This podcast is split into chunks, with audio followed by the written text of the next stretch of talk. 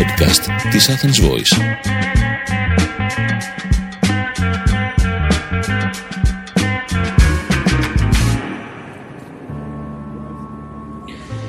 Είναι το podcast «Οι Κυριακές του Κόσμου» με τον Νίκο Παναγιώτου. Το Χρήστο Φραγκονικολόπουλο. Και σήμερα συζητάμε το θέμα της Ουκρανίας, την εισβολή στην Ουκρανία και τα πράγματα που θα πρέπει να κρατήσουμε ή που κυριάρχησαν α, τις ημέρες αυτές. Ο πόλεμος τελικά και η εισβολή στην Ουκρανία ήταν κάτι που πολλοί πιθανολογούσαν. Οι αμερικανικές μυστικές υπηρεσίες προέβλεπαν με σιγουριά ότι θα γίνει η εισβολή αλλά κανένας δεν περίμενε ή κανένας δεν στοιχημάτιζε πέρα αυτού. Τελικά όμως η εισβολή έγινε και είναι πολλά αυτά που πρέπει να συζητήσουμε και να κρατήσουμε.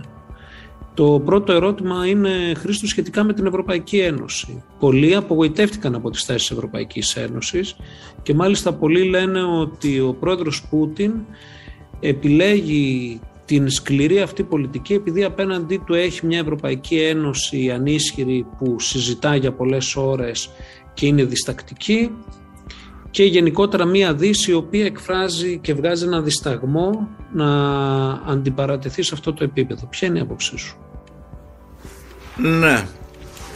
Δεν θα έλεγα ότι στο θέμα της Ουκρανίας η Ευρωπαϊκή Ένωση κοιμήθηκε ή ότι άργησε να, αντι, να αντιδράσει. Ίσα ίσα. Ωστόσο, ε, νομίζω όμως... ότι ε, αντέδρασε σωστά και on time έτσι. Ναι όμως ακόμη και σήμερα Ναι. καθαρογράφουν τη, το σχέδιο απόφασης σχετικά με τις κυρώσεις. Ναι.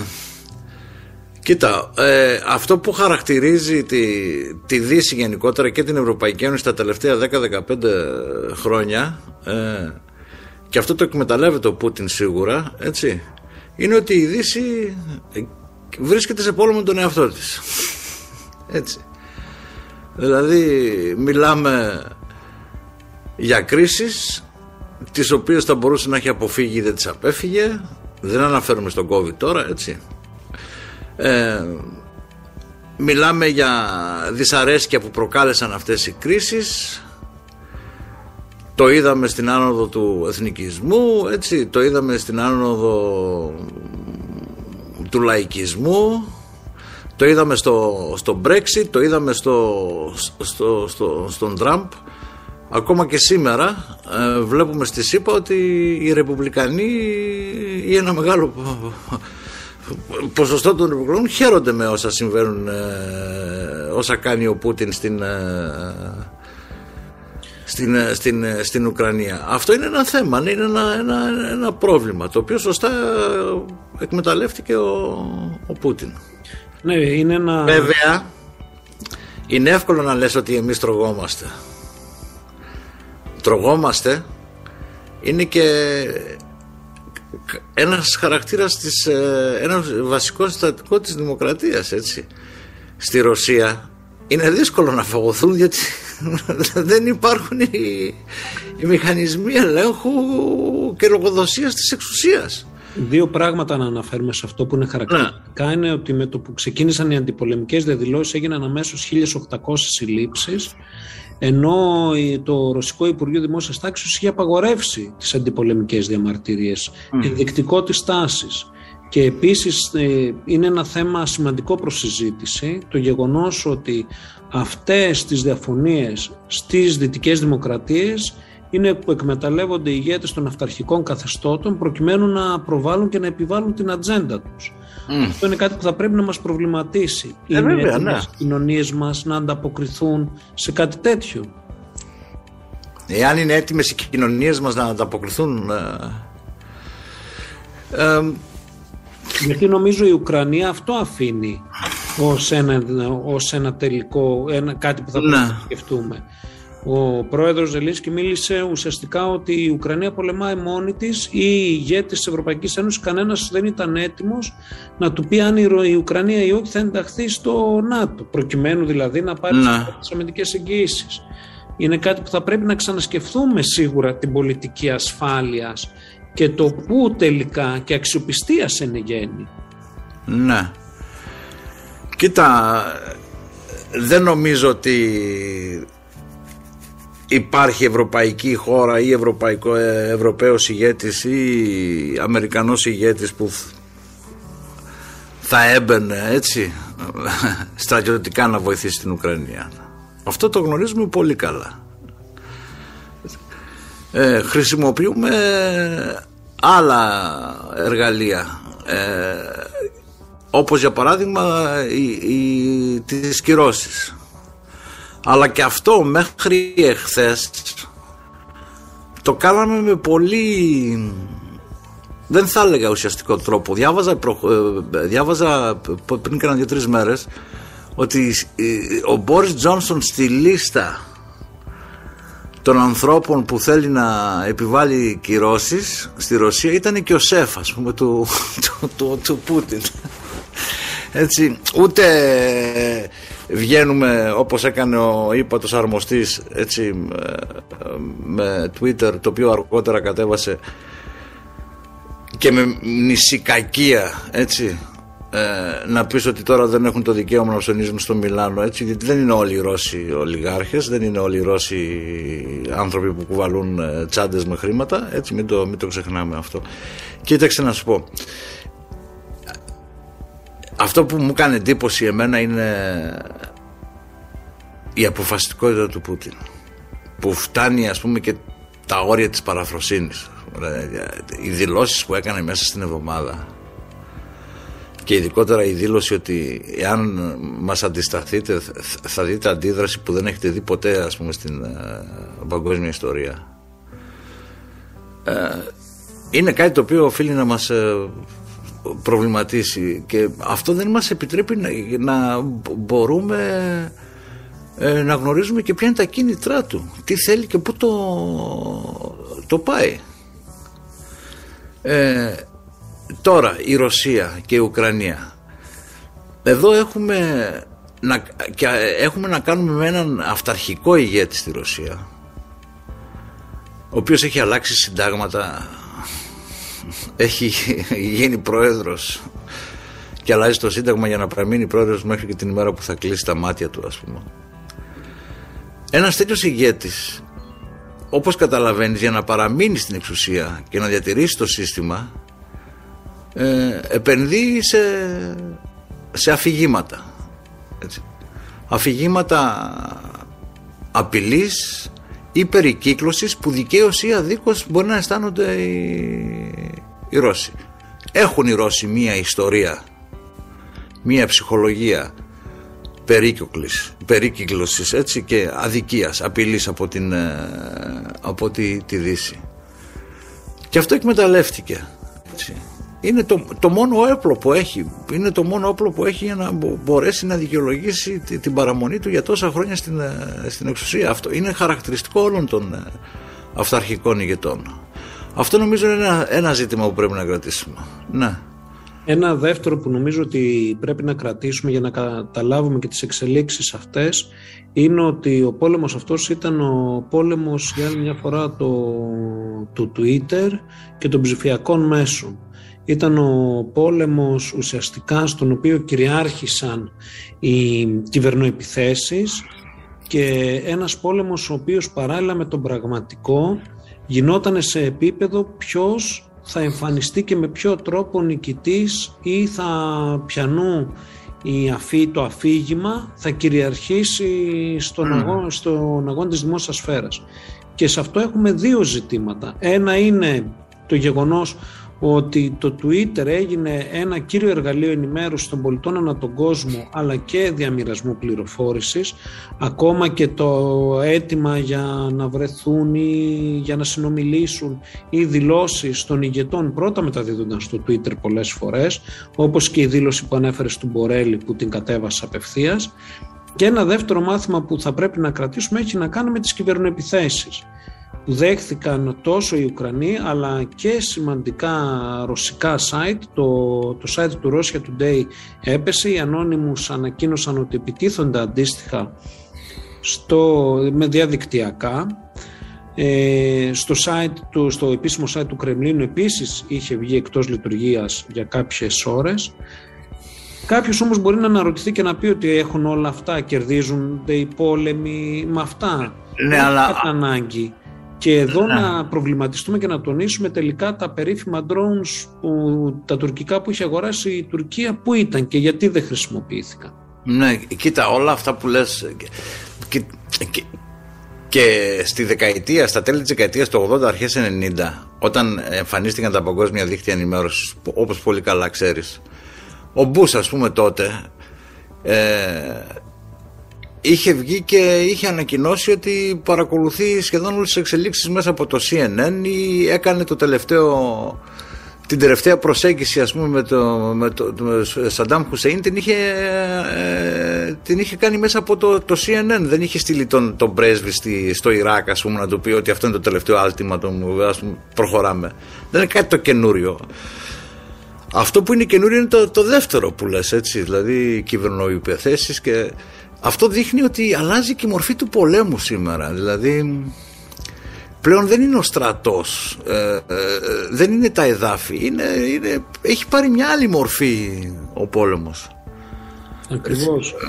Ε, ε, δηλαδή όλη αυτή η τεχνολογία μετατρέπεται σε, σε νέα όπλα. Όπως μετατρέπονται και οι, όπως και οι οικονομίες μετατρέπονται σε νέα όπλα. Δεν σου κάνει εντύπωση ας πούμε ε, ε, θα σου επιβάλλω κυρώσεις θα σου, θα σου κλείσω την, ε, τη ροή του, του αερίου ας πούμε και τα λοιπά ε, Πάντως η κρίση αυτή έχει πολλά και ισχυρά μηνύματα ναι. και με αυτά θα πρέπει να κλείσουμε Ποια είναι τα ισχυρά μηνύματα για την Ευρωπαϊκή Ένωση ναι. και ποια είναι τα ισχυρά μηνύματα για τον πόλεμο της πληροφορίας; Κοίτα για την Ευρωπαϊκή Ένωση το μήνυμα είναι και μου κάνει εντύπωση αυτό τώρα για μένα και το λες ε, ξέρεις έχω μόλις τελειώσει τελείωσα πριν κάνα δύο-τρεις μήνες ένα βιβλίο για την Ευρωπαϊκή Δημόσια Διπλωματία όπου εκεί συζητάω και την προοπτική να υπάρξει μια ενιαία ευρωπαϊκή φωνή στη, στην παγκόσμια πολιτική και αναλύω διάφορα ζητήματα όπως την ενεργειακή ασφάλεια, έτσι, την κλιματική ασφάλεια κτλ.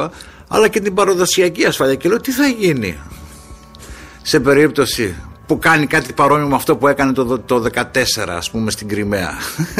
και να το ήρθε. Ε, κοίτα να σου πω, εγώ πιστεύω ότι μέρος του προβλήματος έτσι, ε, αποτελεί και η στάση που είχε η Δύση απέναντι στη Ρωσία τα τελευταία 30 χρόνια. Μην ξεχνάς ότι ανήκουμε σε ένα κομμάτι του κόσμου της Δύσης που κέρδισε τον ψυχρό πόλεμο η εφορία και η χαρά που αυτή δημιούργησε τότε ε, πολλές φορές μας τύφλωσε έτσι ε, ε, επεκτείναμε τον ΝΑΤΟ μέχρι και τη, τη, τη Ρωσία ενώ αρχικά όταν έπεσε το τείχος του Βερολίνου η συζήτηση μεταξύ των Αμερικανών και των Ρώσων είναι ότι δεν θα, δεν θα επεκταθούμε πέρα από την Ανατολική Ευρώπη ως ΝΑΤΟ κτλ. κτλ. Αυτό ξεχάστηκε στη, στην πορεία. Όχι ότι δεν ήταν απαραίτητο, ήταν απαραίτητο αλλά δεν έγινε με τον σωστό τρόπο. Έτσι. Και νομίζω ότι έχουμε αρκετές ενδείξεις από την πλευρά της της Ρωσίας που θα έπρεπε να μας έχουν προετοιμάσει για, για, το, για το σήμερα. Είχαμε τον Πούτιν να λέει ότι δεν θέλει να τοποθετηθούν πύραυλοι έτσι, στη, στην Πολωνία, στην Ουγγαρία. Είχαμε τον Πούτιν που μπήκε στο 2008 στη, στη Γεωργία, μετά αργότερα στην Κρυμαία κτλ. Δηλαδή υπήρξε μια προετοιμασία για όλο, όλο αυτό. Δεν δικαιολογώ κανέναν, έτσι, και ειδικότερα τον Πούτιν, αυτό δηλαδή που έκανε δεν, δεν ήταν, ήταν κατακόρυφη παραβίαση ας πούμε, του διεθνούς δικαίου έτσι, και της κυριαρχίας ενός ε, κράτους. Αλλά είναι καλό να ξέρουμε πώς φτάσαμε εδώ. Έτσι, δηλαδή δεν αρκεί να λέμε ότι ο Πούτιν είναι αυταρχικός ηγέτης, έχουμε να κάνουμε μια δημοκρατική αυταρχική χώρα και όλα. Δηλαδή δεν τελειώνει εκεί, έτσι, δηλαδή ούτε αυτό που να το έχουμε υπόψη μας. Τώρα νομίζω ότι ε, βλέπουμε δηλαδή ότι το ΝΑΤΟ τώρα έχει λόγο ύπαρξης έτσι, ισχυροποιείται ε, βλέπουμε επίσης ότι μάλλον η Αμερική και η Γαλλία θα ενισχύσουν ακόμα περισσότερο τις σχέσεις τους με την Αμερική. Θα πρέπει όμως να κρατήσουμε εδώ και το ρόλο της Γερμανίας που πήρε Ναι, μια ναι, πολύ μα- μεγάλη ναι. απόφαση, δηλαδή τα Ναι, ενεργειακά. ναι, αλλά αυτό τι φέρνει, τι φέρνει πολύ πιο κοντά στην Αμερική, έτσι. Ναι, ναι. Μέχρι προχθές η, η, η, η Γερμανία ήταν από, αυτ- από τις χώρες που έλεγαν να συνεννοηθούμε περισσότερο με τον Πούτιν ή όπως να συνεννοηθούμε περισσότερο με την, ε, με την Κίνα. Εγώ Α, θεωρώ ότι σε η ό,τι αφορά την ενεργειακή Κίνα. Αυτονομία, πριν Ναι. να πεις αυτό, η ενεργειακή αυτονομία πλέον της Ευρωπαϊκής Ένωσης θα είναι πάρα πολύ ψηλά στην ατζέντα. Ε, Ναι, θα είναι. Α, αυτ- ε, ναι. Βλέπουμε Κίνα και Ρωσία. Εκεί τι θα γίνει. Θα υπάρξει συνύπαρξη, θα Όπως υπάρξει είχε πει δέσιμο. ο Κίσιγκερ και αυτό ήταν Ναι. η- το δόγμα κατά τη διάρκεια της προεδρίας του Νίξον ότι αυτές οι δύο χώρες έπρεπε να κρατιούνται μακριά για να Ναι, μην... και, τι- και τι θα συμβεί στην Ευρασία, αν δηλαδή το καταλαβαίνεις.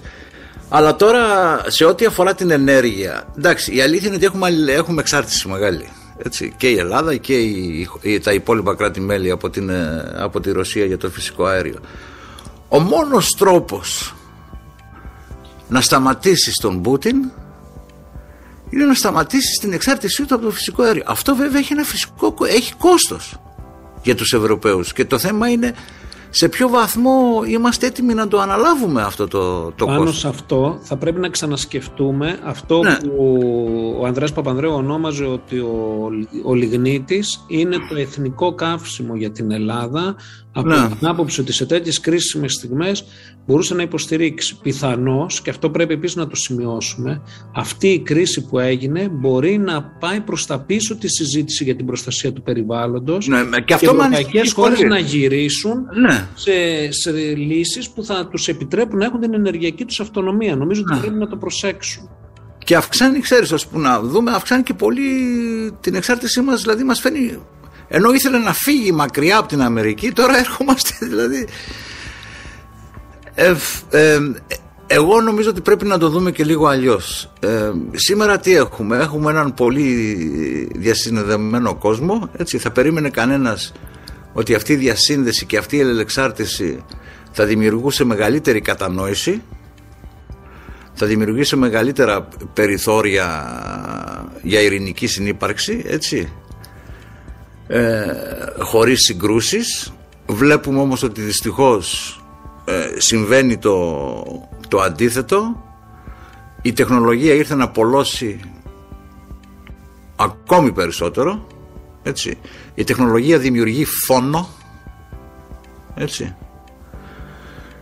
Και επίσης τι βλέπω; Βλέπω έναν κόσμο που είναι χω- χωρισμένο νομίζω σε τέσσερις σφαίρες. Έχουμε στην πρώτη σφαίρα ή μία από τις σφαίρες είναι ας πούμε είναι, η- είναι η Αμερική. Η Αμερική μέχρι και ε, ε, ώσπου να έρθει ο Biden τέλος πάντων στην, στην εξουσία ήταν αυτή που επέβαλε τους κανόνες και μ, τιμωρούσε κιόλας. Βλέπουμε ότι με τον Biden υπάρχει ε, μία στροφή μακριά από αυτήν τη λογική δηλαδή ο Biden δεν νομίζω ότι συμμερίζεται τόσο πολύ τη μο- μονομέρεια όσο την λογική ότι θα πρέπει μέσα στον σημερινό κόσμο να δημιουργηθεί μία συμμαχία άτυπη ή επίσημη μεταξύ κρατών που σέβονται φιλελεύθερες δημοκρατικές αξίες και, και αρχές. Με μία άλλη σφαίρα είναι αυτή της Κίνας έτσι η Κίνα δεν την πολύ απασχολεί τόσο πολύ νομίζω το, το θέμα της ε, ιδεολογίας. Η Κίνα θέλει να επηρεάσει τον υπόλοιπο κόσμο μέσα από άλλους τρόπους, έτσι. Τεχνολογία, επενδύσεις και το καταφέρνει μέχρι στιγμής. Έχει φτάσει μέχρι την Αφρική, υπάρχει αυτή η πρωτοβουλία που έχει λάβει το Silk Road ας πούμε και τα λοιπά και τα λοιπά βλέπουμε δηλαδή ότι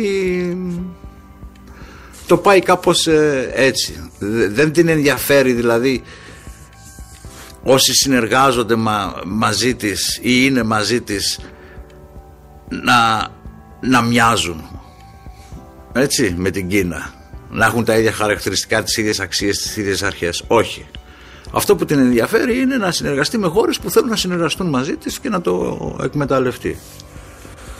Μετά έχουμε την Ευρώπη. Ναι, η Ευρώπη είναι την Ευρωπαϊκή Ένωση. Ε, Εγώ δεν είμαι τόσο απεσιόδοξος για την Ευρωπαϊκή Ένωση και νομίζω θα, θα γίνουν πολύ καλύτερα τα πράγματα για την Ευρωπαϊκή Ένωση.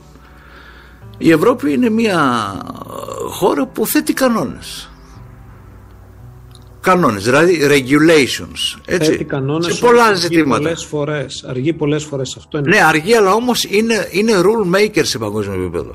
Ακόμα και ο Πίτερ Τιλ, ξέρεις, ο ιδρυτής του, του Twitter, έχει πει ότι περισσότερο φοβάται τις Βρυξέλλες παρά α, την Κίνα. Έτσι. Λοιπόν, αυτό είναι, είναι, είναι, είναι η τρίτη σφαίρα, ας πούμε. Και η τέταρτη σφαίρα είναι, ότι είναι ο υπόλοιπος κόσμος. The fourth world θα μπορούσαμε να πούμε. Έτσι, δηλαδή, εδώ ε, ανήκει και η Ρωσία. Δηλαδή, εσ- μπορείς να πεις ότι εδώ έχουμε χώρες που αισθάνονται ότι ε, έχουν μείνει πίσω ή ότι είναι αδικημένες από την απικιοκρατία ή από το τέλος του ψυχρού πολέμου και την επέκταση του, του ΝΑΤΟ ή από χώρες που ακόμα δεν έχουν αποφασίσει πώς θα το πάνε και γιατί. Ας πούμε ένα χαρακτηριστικό παράδειγμα είναι η, νομίζω η, η Ινδία. Αλλά σε- σε αυτόν τον κόσμο, στον τέταρτο κόσμο ας πούμε, το βασικό χαρακτηριστικό αν θέλεις είναι πώς οι χώρες αυτές, έτσι οι χώρες που ανήκουν σε αυτήν την ε, ε, ε, ε, κατηγορία ε, δηλαδή το- ο βασικός τους στόχος, η, βασι- η βασική τους ανησυχία είναι δεν θέλουν να είναι σε θέση να τους λένε οι υπόλοιπες τρεις, δηλαδή η Κίνα, η Ευρώπη, η η Αμερική, έτσι, πώς να συμμετέχουν στην παγκόσμια πο- πο- πολιτική. Έτσι. Θέλουν να είναι, και αυτό φαίνεται τέλος πάντων, κυρίαρχες ως προς την διαμόρφωση του δικού τους, ε, της δικής τους μοίρας, του δικού τους μέλλοντος, ας πούμε, και τα, και τα λοιπά, και τα λοιπά. Και εδώ σίγουρα ανήκει νομίζω η- η Ρωσία ανήκουν πολλές χώρες της, ε, ε, της, ε, της Αφρικής σου λέω θα μπορούσαμε να βάλουμε εδώ και, και, την, ε, και την Ινδία Η Έτσι. Αφρική θα μας απασχολήσει και σε ένα άλλο πόντο. Ναι. Αλλά να πω και εγώ κάποια πράγματα και την πληροφορία και με αυτό νομίζω να κλείσουμε. ναι, ναι. Αυτό το οποίο είδαμε με την περίπτωση της Ουκρανίας είναι ότι ο πόλεμος της πληροφορίας πηγαίνει παράλληλα με τις εξελίξεις στο μέτωπο. Υπήρξε απίστευτη και πολύ μεγάλη ζήτηση για πληροφόρηση. Εκεί τίθονται πολλά ζητήματα εξακρίβωσης επαλήθευσης ειδήσεων.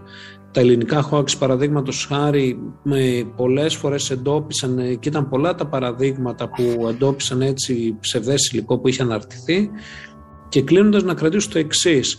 Ένα βίντεο το οποίο προβλήθηκε από τη ρωσική τηλεόραση που έδειχνε μια υποτιθέμενη προσπάθεια των Ρώσων ε, Ουκρανών σαμποτέρ που ήταν ουσιαστικά ένα κατασκευασμένο βίντεο. Γιατί πρέπει να κρατήσουμε αυτό, γιατί στην ουσία έδειξε ότι ο αγώνας γίνεται ακόμα και με τα παραδοσιακά μέσα ενημέρωσης και όχι, με, και όχι μόνο με τα νέα μέσα.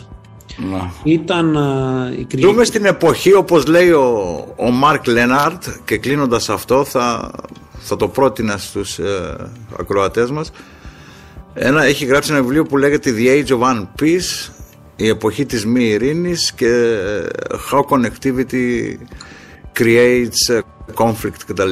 Ε, Είναι ένα πολύ ωραίο βιβλίο, ένα πολύ καλό βιβλίο.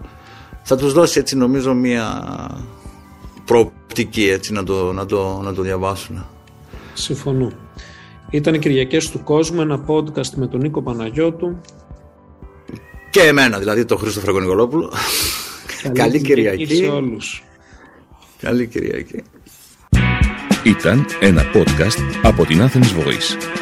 Μπορείτε να ακούσετε τα podcast της Athens Voice στο athensvoice.gr και στο Spotify, στο Apple Podcast και το Google Play Music.